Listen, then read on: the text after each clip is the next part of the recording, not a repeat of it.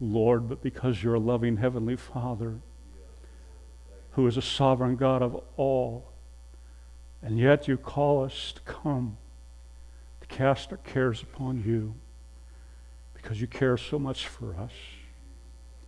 We're here today because you loved us so much that you sent your Son to die in our place on the cross of Calvary.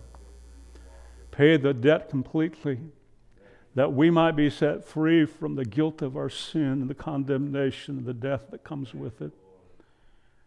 And because you died and rose again, there's a resurrection. And Lord, as we're here today and, and, and Cy is with you, we thank you for the resurrection. One day we'll be together again. But between here and there, I thank you that you're the God of all comfort and the God of peace, the God of hope. And so, Lord, we just pray this today that his family and this church family, as we just think about him and gather together in a few days or whatever it is to memorialize his life, that we celebrate his victory and we experience your comfort and your grace. Thank you, Jesus. Lord, I pray for every man that's here today and those who are listening online that your grace be just something fresh for them today. That you speak to our hearts. Lord, that you just make it a blessed day for every father. And we just thank you for all of these things in Jesus' name. And if you can agree with any of that, say amen. amen. You may be seated. It is good to see you this morning. We are glad that you are here uh, on this Father's Day. And lest I forget, there will be breakfast served, or breakfast you can serve yourself after the service. Um, but it won't start till 9:45, so you need to stay until I'm done preaching, because you won't get to eat anyway. Okay, um, uh, just because it's Father's Day. Take note of the uh, announcements in the bulletin, and uh, Appreciate all of those who brought your baby bottles back. And if you forgot, I got good news for you. We have grace. You can bring them next Sunday or Wednesday or any day during the week and drop them off. And Martha will be happy to take them to Caring Pregnancy Center. And uh, as I'm speaking of that, just continue to pray uh, for all of the Caring Pregnancy Centers. Um, if Roe versus Wade is announced as being overturned, uh, there is a plot to attack all of those kinds of places and, and churches included that are, are pro life, and just pray that God would confound the work of the enemy. Um, the uh, summer camps are coming. Uh, Grace International, the last two years we had to uh, postpone the camps because of all the health hazards with COVID and the health requirements uh, that the health department would have. But this year, no matter what the health department says, we're having camp. And so kids camp will start on July the 6th through the 8th, and then junior high 12th through the 15th, July, and the teen camp 19 to 22. On the bulletin board back there, there are registration forms for students and for workers. And uh, they need both to go to the camp and uh, get those filled out and get them into me. Appreciate it very much. Um, don't forget the sneaker thing and whatever else is in the bulletin. I forgot to bring one up in front with me, but you can, you all read them, right? Yeah. Thank you. In the, on the back table, men, uh, today uh, we want to just to give you a token of our uh, appreciation for the fact that you're in church on Father's Day and something perhaps to inspire your walk with Jesus. I have some books there by Patrick Morley. I have the newest version, the updated version of The Man in the Mirror. We passed this out a number of years ago, but he's updated it a little bit uh, to make it because it's 25 years since I think he wrote the first one. And uh, there's some things in the culture that went way beyond what we anticipated 25 years ago. And so he's updated it. So you can take one of those books if you already have one of those. Um, we have some leftover from a year or two ago uh, How God Makes Men by Patrick Morley. Uh, you can take one of those. Um, and if you don't want either one of those, if you hurry, there's a few left from last year, the four voices um, that men and actually women hear the same voices, but he wrote it. He writes. He's in men, men's ministry. That's his ministry. So he writes to men. Uh, four voices. You can take one of the Patrick Morley books, and then on the other end of the table, there are some leftover from previous years devotionals for men. And you can take one or two. Whenever they're gone, they're gone because they've just been in a box in my office, and I don't need them in my office anymore. Um, and so take one uh, of these devotionals, and if pass it on to somebody else um, and read those. Um, and one other thing that a number of years ago, I ordered some keychains for Father's Day, and they came the week after Father's Day. And so the little red box back there, and they have this cute little light so you can find the lock in the dark. Um, provided you can figure out how to get the key in there at the same time. Um, I put it on a real keychain because it's it's a token gift, okay? But it has Faith Family Christian Center or Faith, yeah, and uh, other information. So there's a number of those out there, and uh, if you're around after the second service and there's anything left, you can have whatever's left.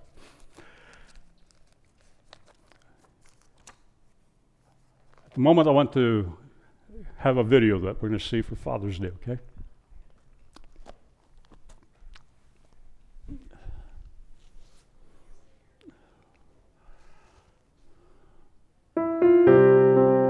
Today is a special day, and it's bigger than we think. Because there are many different kinds of fathers, and they all need to be recognized and honored today. Today, we honor those fathers who consistently strive to balance loving their wives and children with being good, godly workers at their jobs. May you feel the pleasure of God.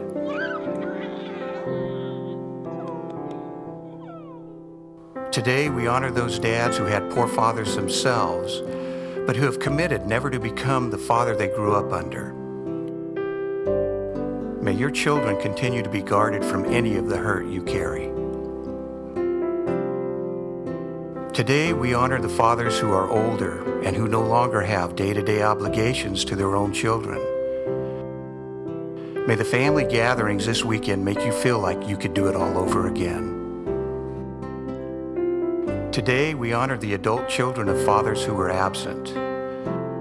May the God of the fatherless become your father in ways you've only dreamed of. And may you believe with your whole heart that his leaving wasn't your fault. Today, we honor men who have no children of their own, but who father younger men as mentors and guides. May you see your important roles as impacting and life-changing. And finally, today, we honor fathers who have passed away. May their good deeds live on through you, and may their careless deeds be corrected in your lifetime. Today is a special day. So for all the fathers we mentioned, and even those we didn't, be honored, be blessed, and be joyful. We believe that you have what it takes to change the world and you're doing it one relationship at a time. Happy Father's Day.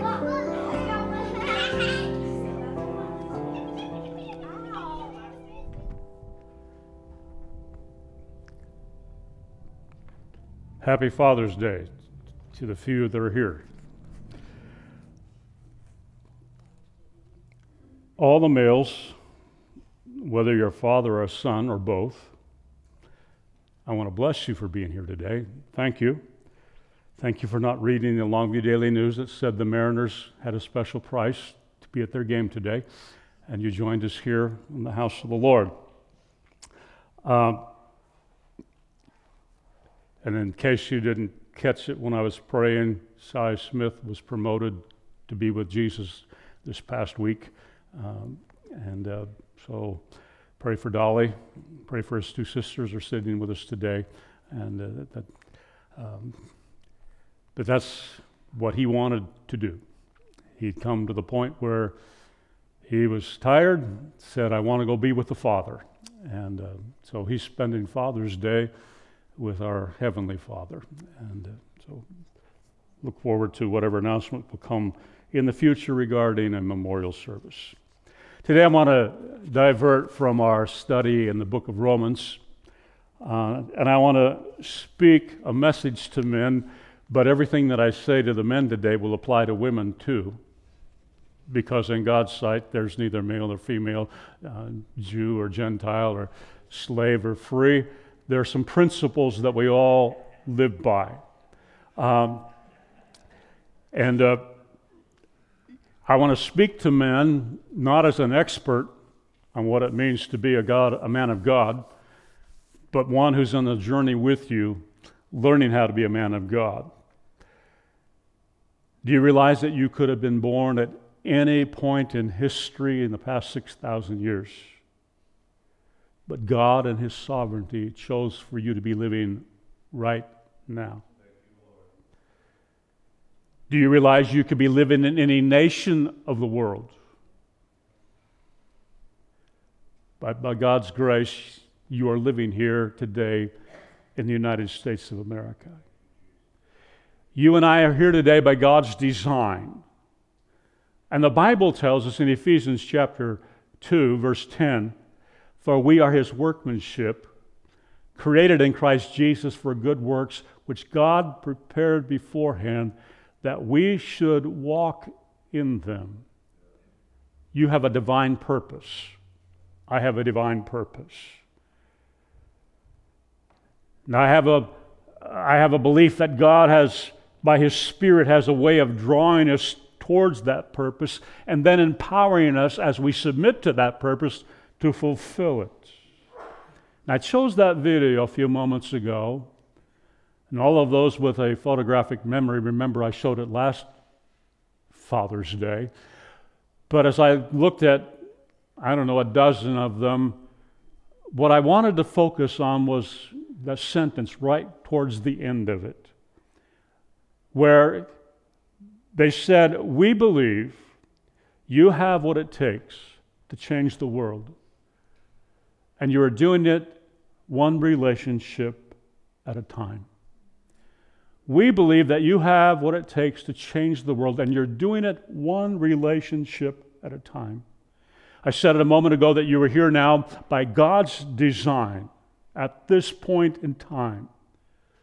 The God who reigns over it all if there was ever a time in the history of the United States when there is a need for men of God to stand up and be counted, to stand up and, and, and go to war in prayer for our nation, it's today. We have watched Romans chapter 1 played out before our very eyes over the past four or five decades. You say, what part of Romans 1? I started to read a whole section and it was too gruesome. I'll just read the summary. In verse 32, though they know God's righteous decree that those who practice such things deserve to die, they not only do them, but they give approval to those who practice them. They not only do them, but give approval to those who practice them. If you want to read it and you see read the rest of the context, and then just kind of overlay the newspaper over that. You will see that we are living in a time. And it says, it goes on to say, and God gave them up to the consequences of their choices. Oh, how we need men of God, how we need women of God in this day and age to come against the powers of darkness that have infiltrated our culture. Not only they give approval to outright rebellion against God, but they're doing all they can to silence the voice of men of God and women of God. To say that we do not have the right to speak what we believe because it's bigoted, because it's racist, because it's whatever. In a day such as this, I do believe there's hope. There's hope because Jesus lives. There's hope because Jesus reigns. There's hope because he lives in his church, and he said, I will build my church, and the gates of hell will not prevail against it. I believe there's hope because he's calling men to be men of God, empowered by the Holy Spirit. It'd be very difficult for me not to think of my father on Father's Day. And by that, I don't mean I don't think of him every day, but on Father's Day, I, I pause to thank God that I had the privilege of carrying his name. We sang Blessed Assurance because that was my dad's one of my dad's favorite hymns. And if you want to know why we why I chose that one this morning, the other one's all about the Father, and, and that one was the father, one my father sang constantly around this building. This is my story, this is my song.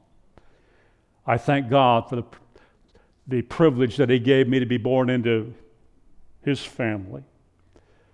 I thank God that He modeled for us what it means to be a man of God.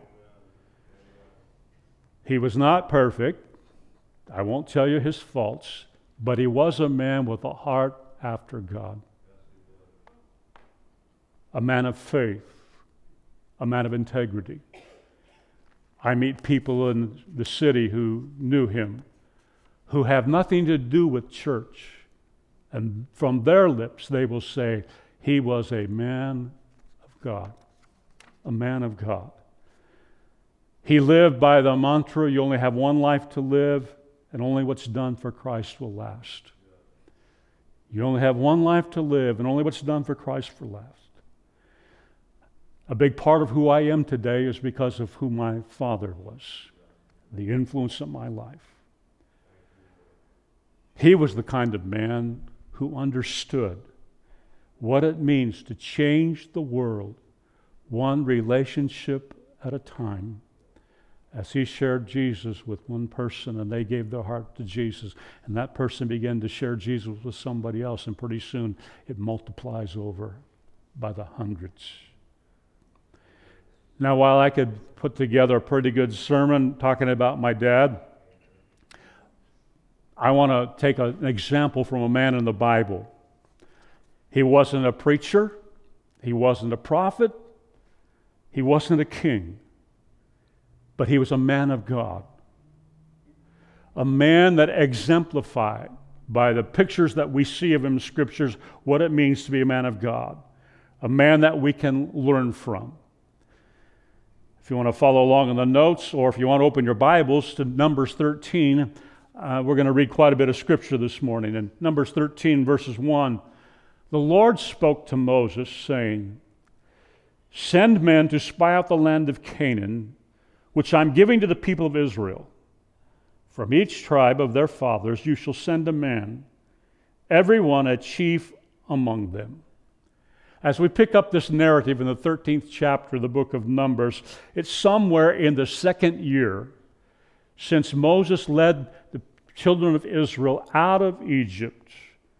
They miraculously crossed the Red Sea when God blew an east wind and parted the waters. They walked through on dry ground.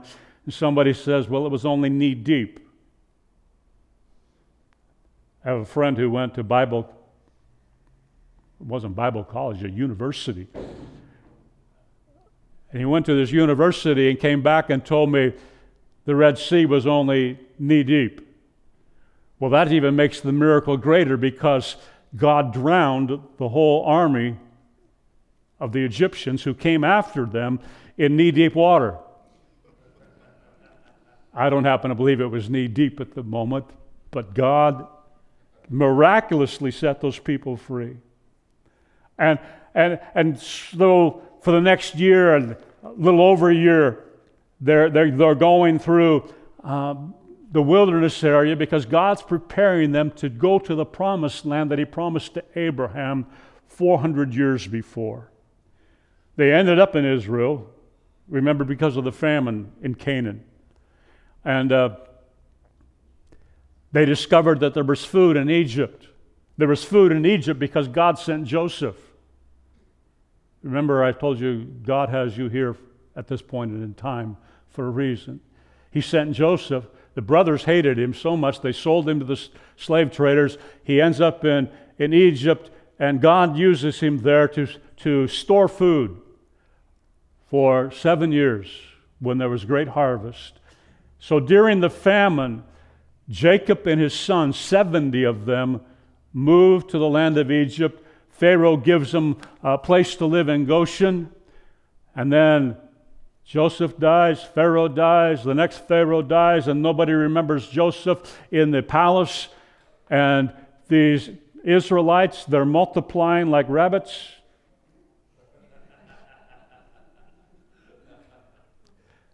So they made slaves out of them for 400 years. Almost 400 years, they were slaves in bondage, building, making bricks from straw and mud. When they left, crossed the Red Sea, the scripture tells us that there was over 600,000 men, not counting the women and children. Over 600,000. There's over a million people that Moses is leading out. They have been crying for deliverance, and God delivered them. Now they have come to Kadesh Barnea. They've been at Mount Sinai, they've received the law, they've received all the commandments of how to live in a society, and now God has brought them to the Jordan River, the Kadesh Barnea. They can see the promised land, the land that God promised to them.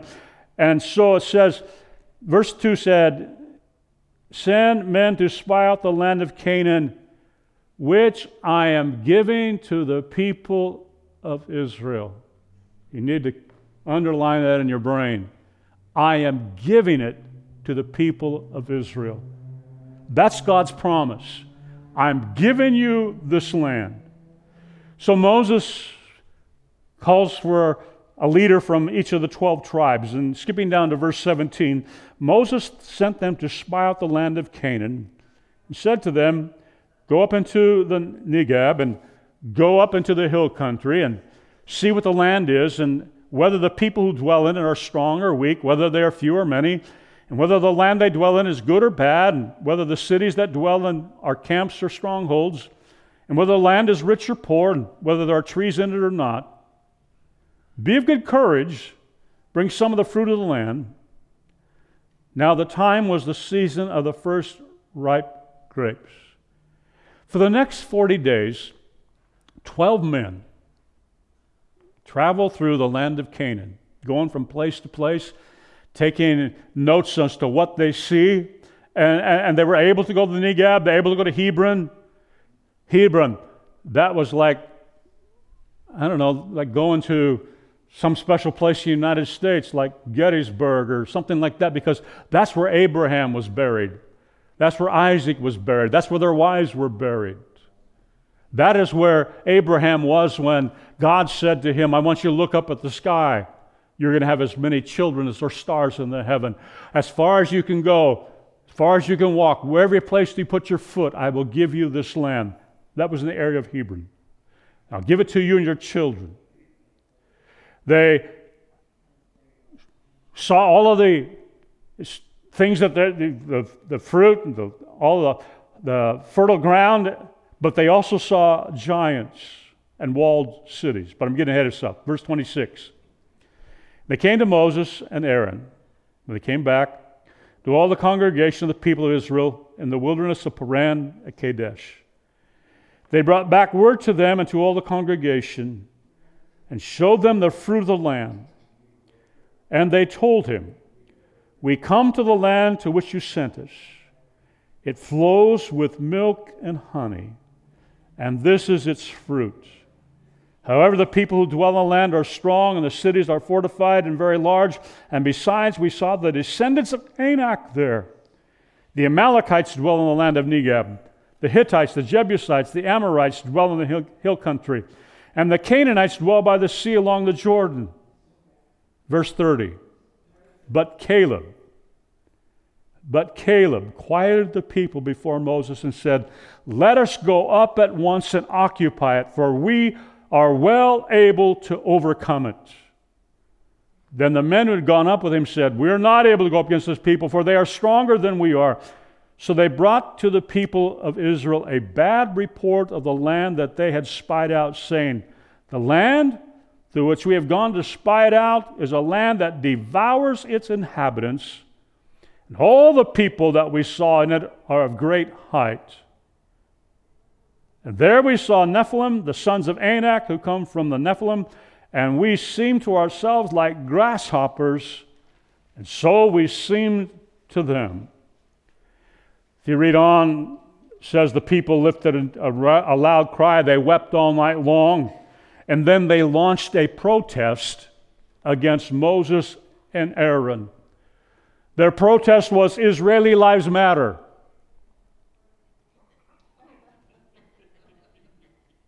Think I'm kidding? They said it would have been better for us to die as slaves in Egypt than to die by the sword in this promised land. Joseph, or uh, Joshua and Caleb, as Moses and Aaron fell to the ground and crying out to God, Joshua and Caleb tearing their clothes, signifying their grief at what is happening. And then Joshua and Caleb tried to reason with the people. Chapter 14, verse 7 says this And Joshua and Caleb, we don't know which one is speaking. We always give Joshua the credit, but as I read it again three or four times yesterday, Joshua and Caleb said to all the congregation of the people of Israel, The land which we passed through to spy it out is an exceedingly good land. If the Lord delights in us, he will bring us into the land and give it to us, a land that flows with milk and honey. Only do not rebel against the Lord. Do not fear the people of the land, for they are bread for us.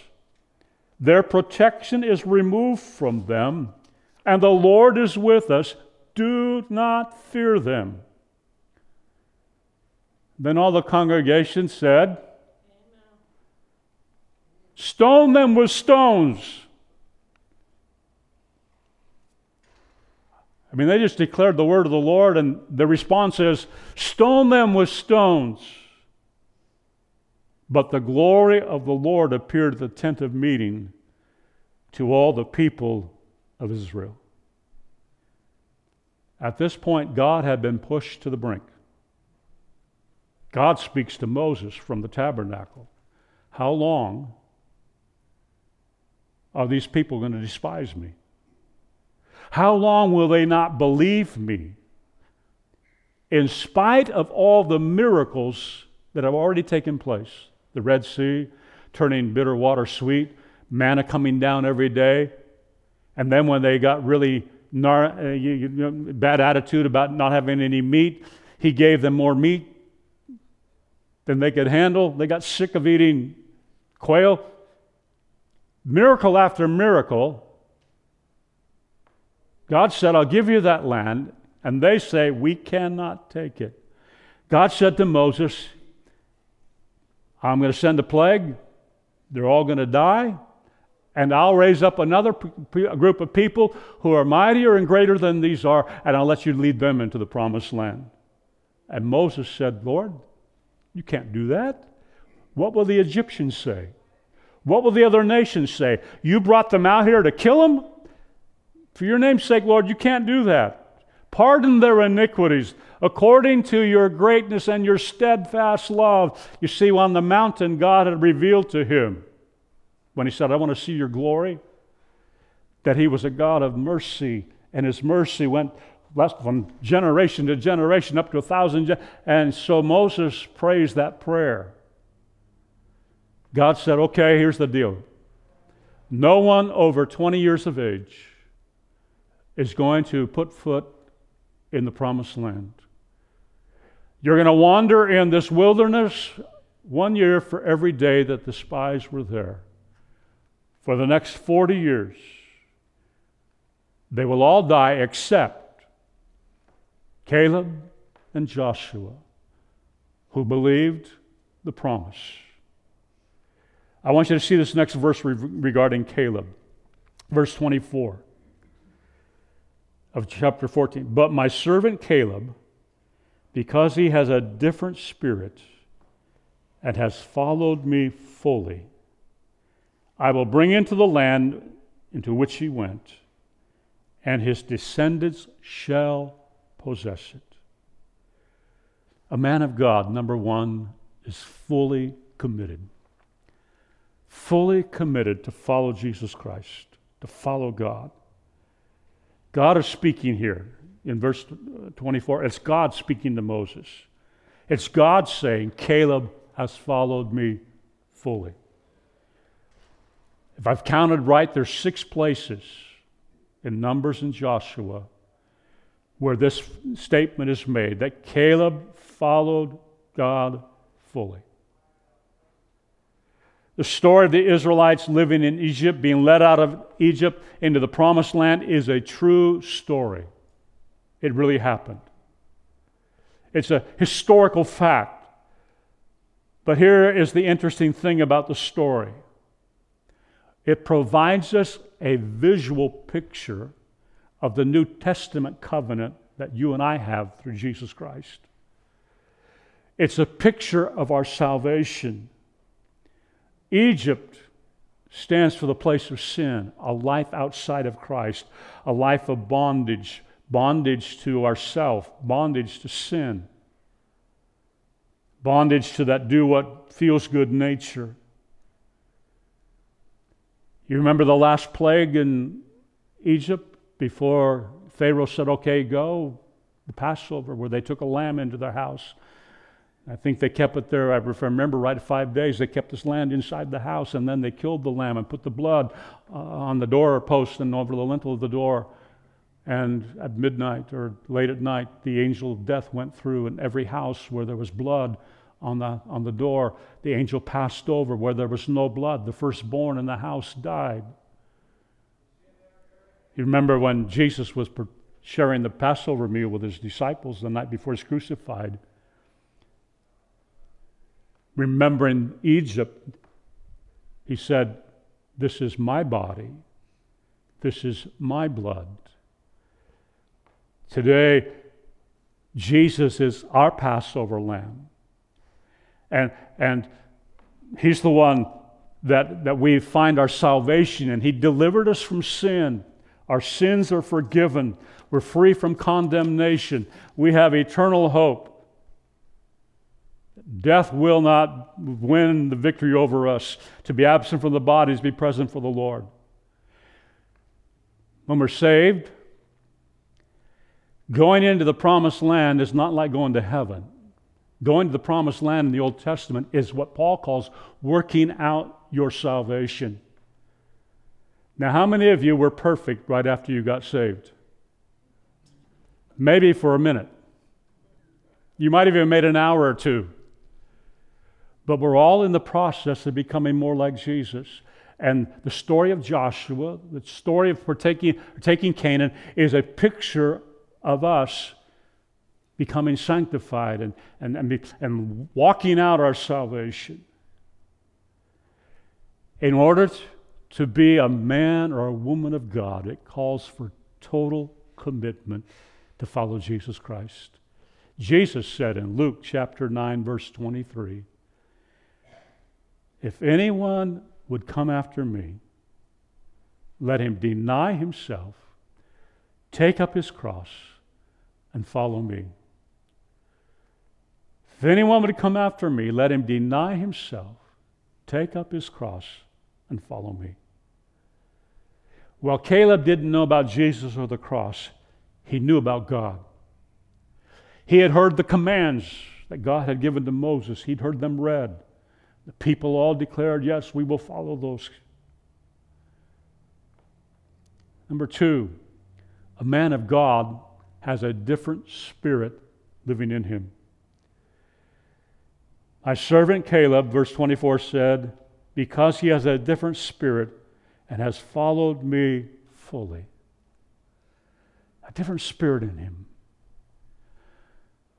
You remember what Jesus said to Nicodemus, the man who came to see him at night? Unless you are born again, you cannot see the kingdom of God. I have to go back in my mother's womb? No, that's not what you do. What's born of the water is flesh, and what's born of the spirit is spirit. You need to be born again in your spirit. Remember when Jesus was baptized, Jordan River? You remember what happened after he came up out of the water? The Holy Spirit descended on him and came to rest on him in the form of a dove. Look at Jesus' words in John chapter 14, verse 23.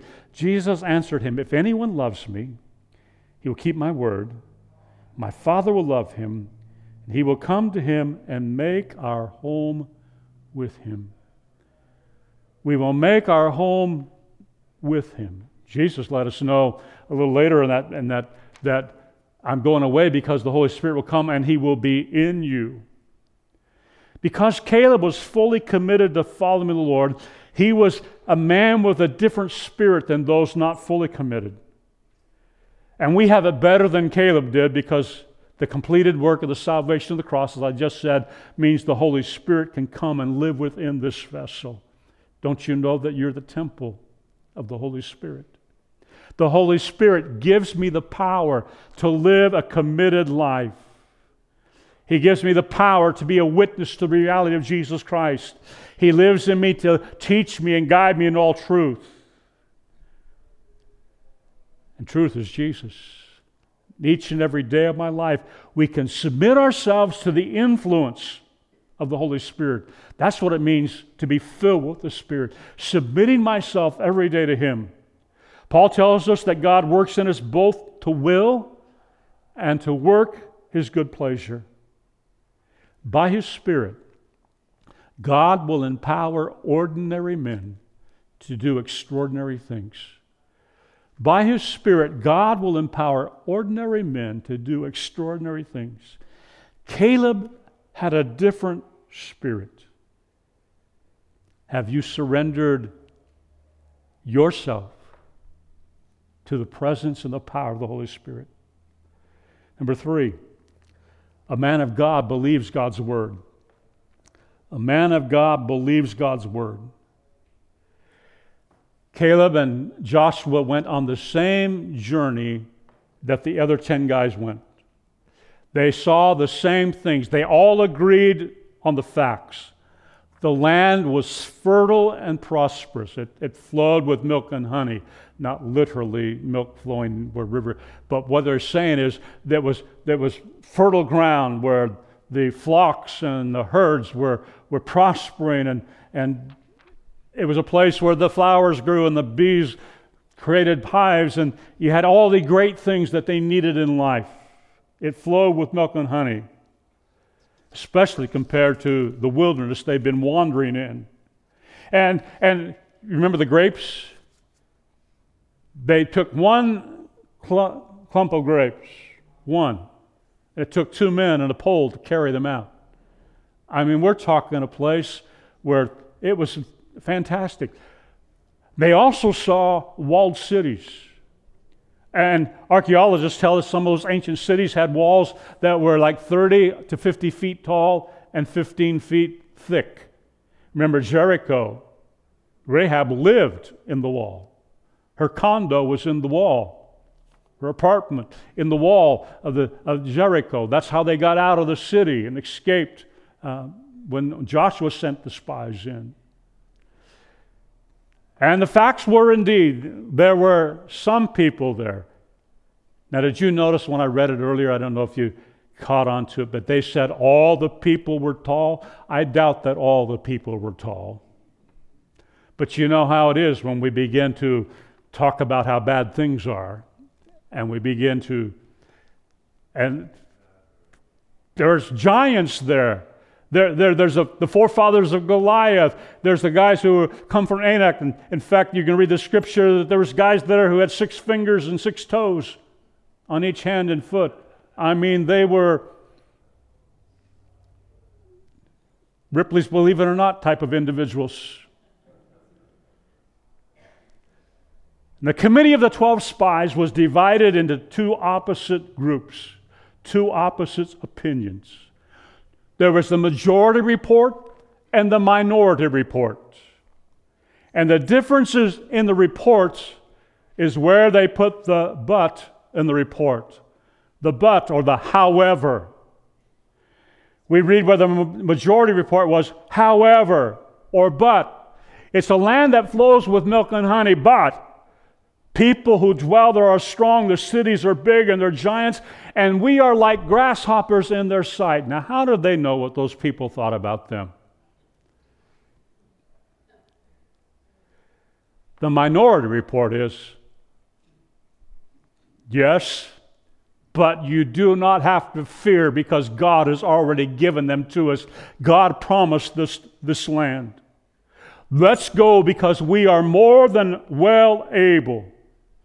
Caleb believed the word of God. He believed the word of God. When the ten saw giants, Caleb saw God. Oh, that we would lift our eyes beyond the circumstances.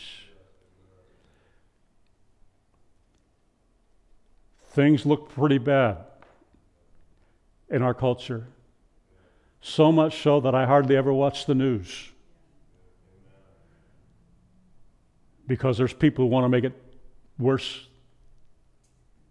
fuel the fire. Let's see God. I'm not saying being ignorant, but let's see God. God is greater. God is greater. Greater is He that is in you than He that is in the world. Amen? When ten saw cities walled to heaven, Caleb saw cities reduced to rubble. God had said, I will give you the land. That's what Caleb saw. He saw the victory on the other end. They saw cities walled to heaven. He saw cities reduced to rubble. When the ten saw a dreadful army, what Caleb saw was a defeated enemy. A defeated enemy. Did you know the Bible says that Jesus made an open display of his victory over the powers of darkness? The power he has now is deceiving people to, to think he has power. And they submit to that deception. But in the name of Jesus Christ, we resist the powers of darkness. When 10 saw only obstacles, Caleb saw bountiful fruit. They saw only obstacles, he saw bountiful fruit. In this day and age that we are living in, we absolutely must do what the writer of Hebrews said in Hebrews chapter 12, verse 2. Let us fix our eyes on Jesus. Fix our eyes on Jesus, the author and the perfecter or the finisher of our faith. Fix your eyes on Jesus, lest we become like the Israelites paralyzed by fear. God does not give us the spirit of fear, but of love and of power, sound mind. Number four, a man of God is not swayed by popular opinion. A man of God is not swayed by popular opinion. Not only did Caleb and Joshua stand on the opposite from the other 10 spies, the 10 spies got a whole lot, hundreds of thousands of people on their side. To the point that they called, let's just, let's just execute those two guys. Let's stone them to death. We will silence this, this craziness about trusting God and going in there. They stood their ground. This is what God said. I'm going to believe it. God promised it. I'm claiming it. Period.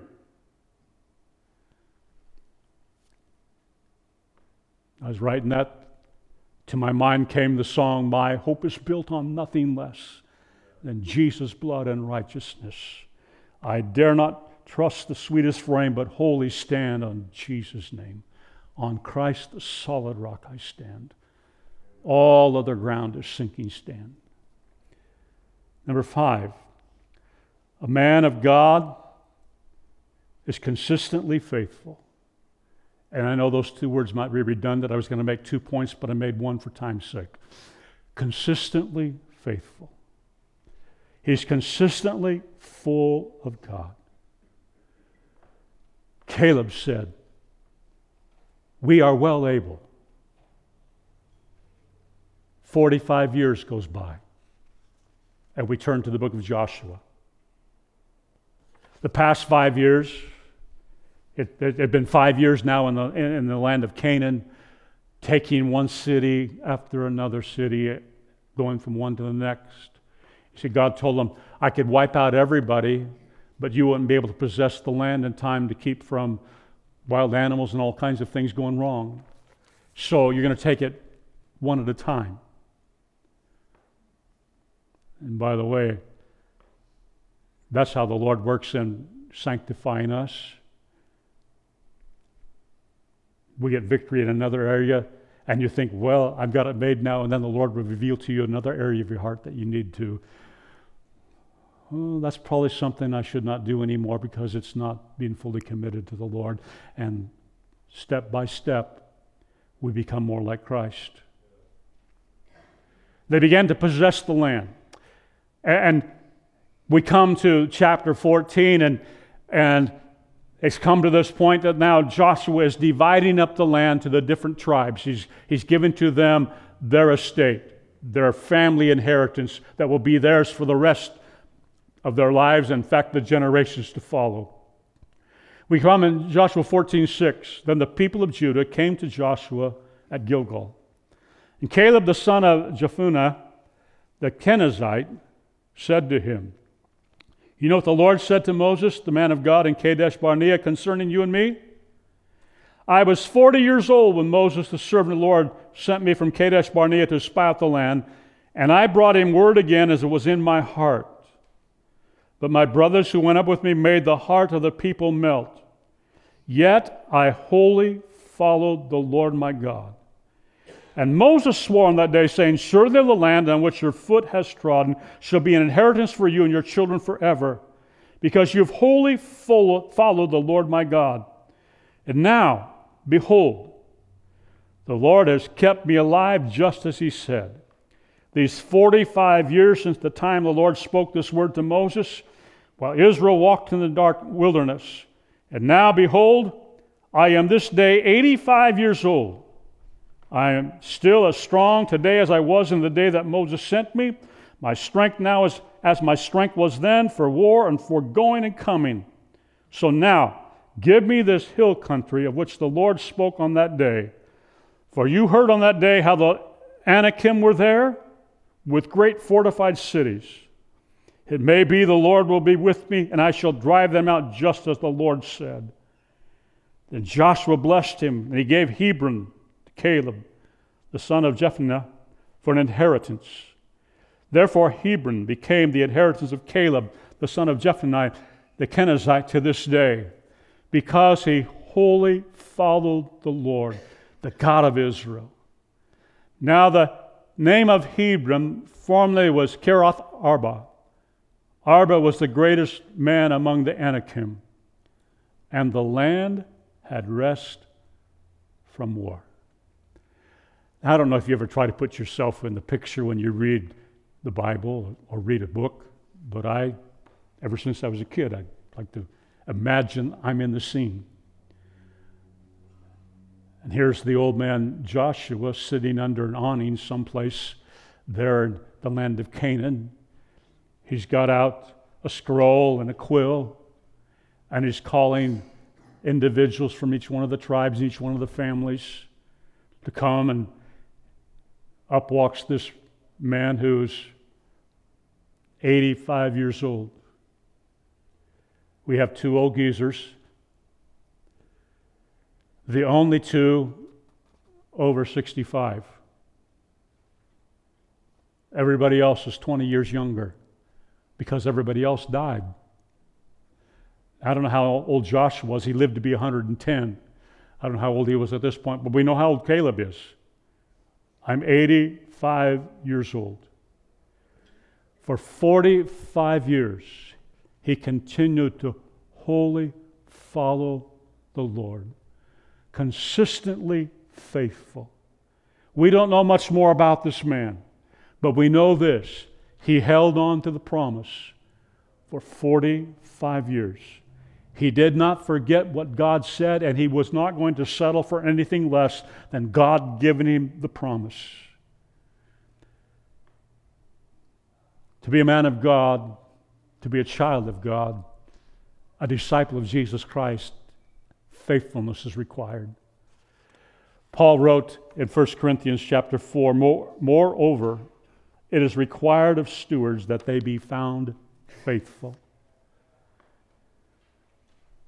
Seems to me I read somewhere in this book that Jesus told a story about a man, a rich man who was going on a trip, and he divided up some of his money with three of his servants for them to take care of, to invest, and, and to, to make to put to work for him.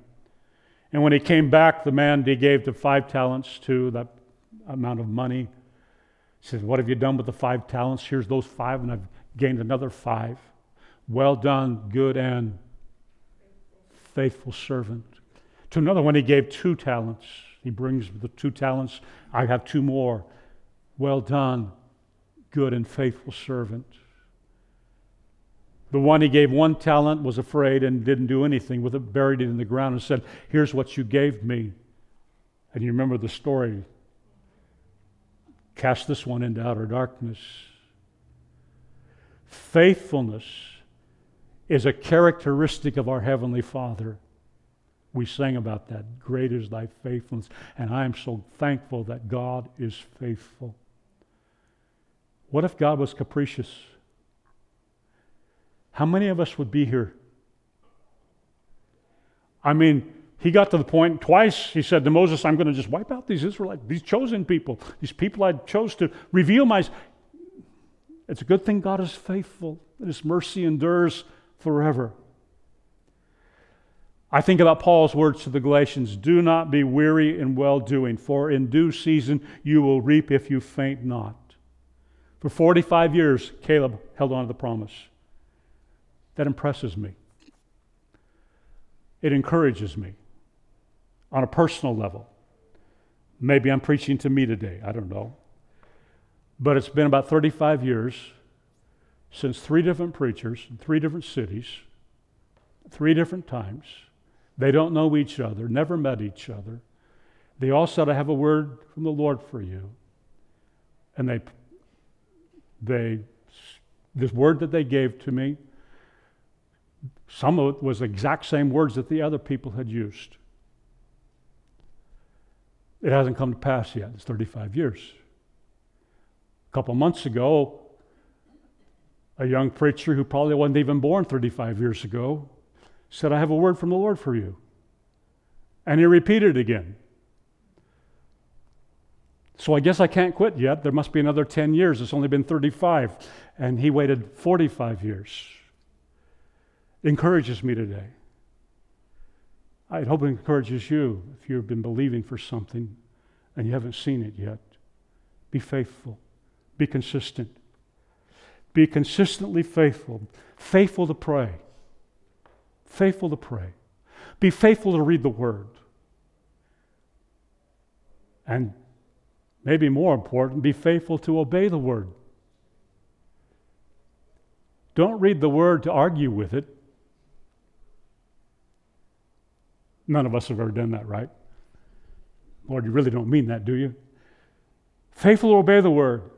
Be faithful to your family. Be faithful to attend church because the Bible said, Do forsake not the assembling of yourselves together. Be faithful to honor God with your tithe because God said, If you don't, you're robbing Him. In case you've never heard of tithe, that's the first 10% of your income. Be faithful in integrity. Let your yes be yes and your no be no. Let your word be your bond. People will disbelieve you. Be faithful to serve others. Jesus said, I didn't come to be served, I came to serve. And Paul said, Let the same mind be in you. Number six, a man of God is courageous. A man of God is courageous. Verse 12 Now give me this hill country of which the Lord spoke on that day. For you heard on that day how the Anakim, that's the giants, you heard how the giants were there. You heard that the cities were fortified. It may be the Lord will be with me, and I shall drive them out just as the Lord said. Perhaps Caleb was standing close by when the Lord spoke to Joshua after Moses had died, and, and God is confirming before the people of Israel that he has chosen Joshua to carry the mantle that Moses had. And in Joshua uh, chapter 1, not once, twice, but three times, God makes a statement. I'll just read the third one in verse 9 Have I not commanded you? Be strong and courageous. Do not be frightened. Do not be dismayed. For the Lord your God is with you wherever you go.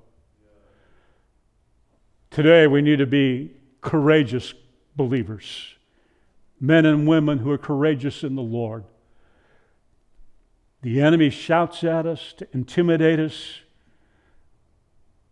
but David said this in Psalms 27 Wait for the Lord, be strong, and let your heart take courage. Wait for the Lord. What that says to me is, is as I wait for the Lord, as I dig into the Lord, as I spend time with the Lord, His strength will be imparted to me. Isaiah 40 says, verse 31 that those who wait upon the Lord will renew their strength. They'll mount up with wings as eagles, run and not be weary, and walk and not faint. Courage comes from being in the presence of the Lord. Because my courage is now not based upon my puny muscles. My courage is now based upon the fact He walks with me.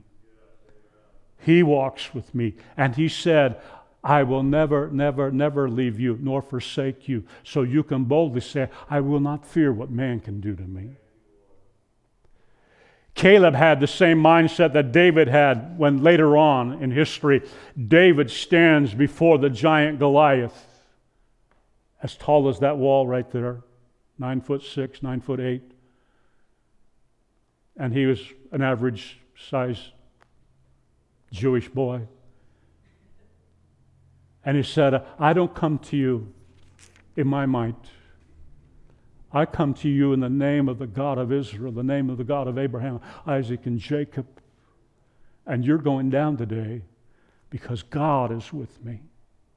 Paul said, If God be for us, who can be against us? We are more than conquerors through Jesus Christ who loved us. Number seven, a man of God enjoys rewards that others miss. A man of God enjoys rewards that others missed. All of Caleb's peers, except Joshua, died in the wilderness. They died on the wrong side of the river. They had been close. They had seen the promised land. Ten of them had walked through the promised land and they saw the incredible things that were there compared to the wilderness they were living in a land that flowed with milk and honey but they were all buried in the desert. Caleb took on a task that nobody else wanted. He said, Joshua, give me the hill country, give me Hebron. And he went up against men who looked like giants and indeed were compared to him, but he went in the name of the Lord. And men of God leave an inheritance for his children. A man of God leaves a, a inheritance for his children. In Caleb's case, it was more than just the real estate that he left them. That real estate became theirs, and it was theirs, and according to Israeli law, it should be theirs for all of time the family tree. But he left them more than that. He left them the example of a godly father. He showed them what it was to fully commit yourself to follow the ways of God. He left them an example of a man of faith. Give me, give me that place. Give me that mountain. Give me that hill. I'm going against those giants. Maybe the Lord will be with me. He was saying more than maybe the Lord will be with me. The Lord will be with me. He left the example of a man of faith. Number three, he left the example of courage when everybody else, quaking with fear because of what they saw with the natural eye, he went beyond what he saw with the natural eye and with courage said, I believe God. And because I believe God, we can take this. we can do this. He left the example of a life they could follow. They left the example of the life they could follow. I think of the words of the Apostle Paul when he said, Follow my example as I follow the example of Christ. I'm thankful that I had a father who showed me how to walk before God. And my prayer is that my children have seen me walk before God, an example they can follow. On this Father's Day 2022, I remind you that God is looking for men like Caleb, godly men. We are engaged in a battle against a culture that is in a downward, downward spiral to destruction. At the moment, the war we're fighting is not the kind of war that they fought in the land of Canaan in the days of Joshua. In those days, it was like Russia going into the Ukraine and just wiping out people.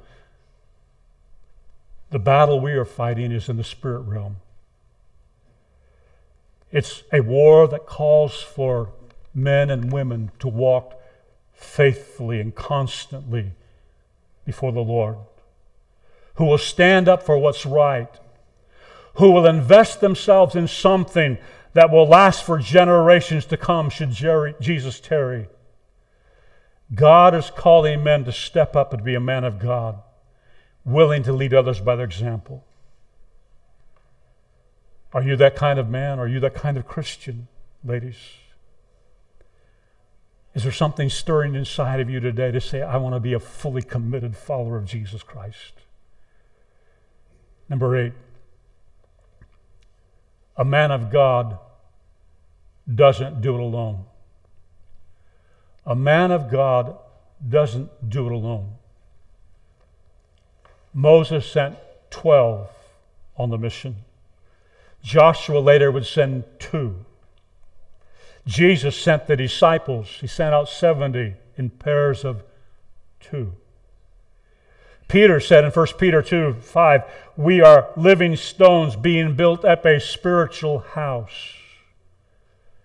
We need each other.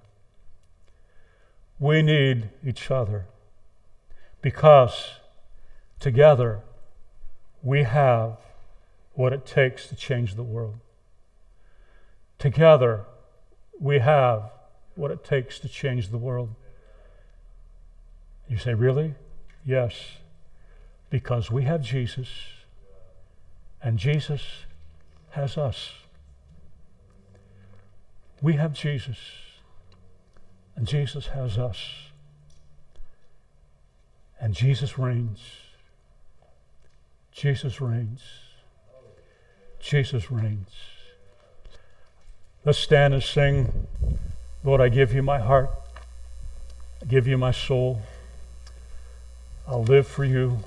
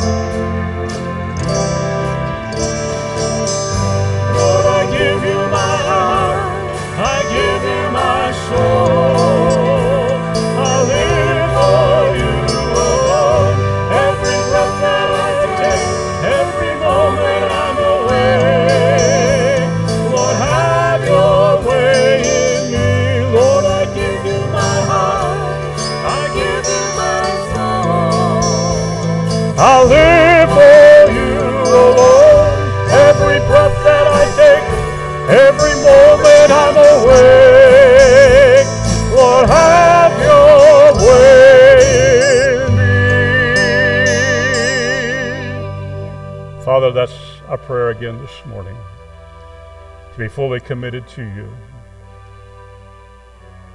We've discovered that's a, a daily situation, a daily decision. Lord, here I am, a living sacrifice to do your perfect will, to be renewed in my mind, transformed by your word and by your spirit. Thank you, Lord. Thank you, Lord, for the call.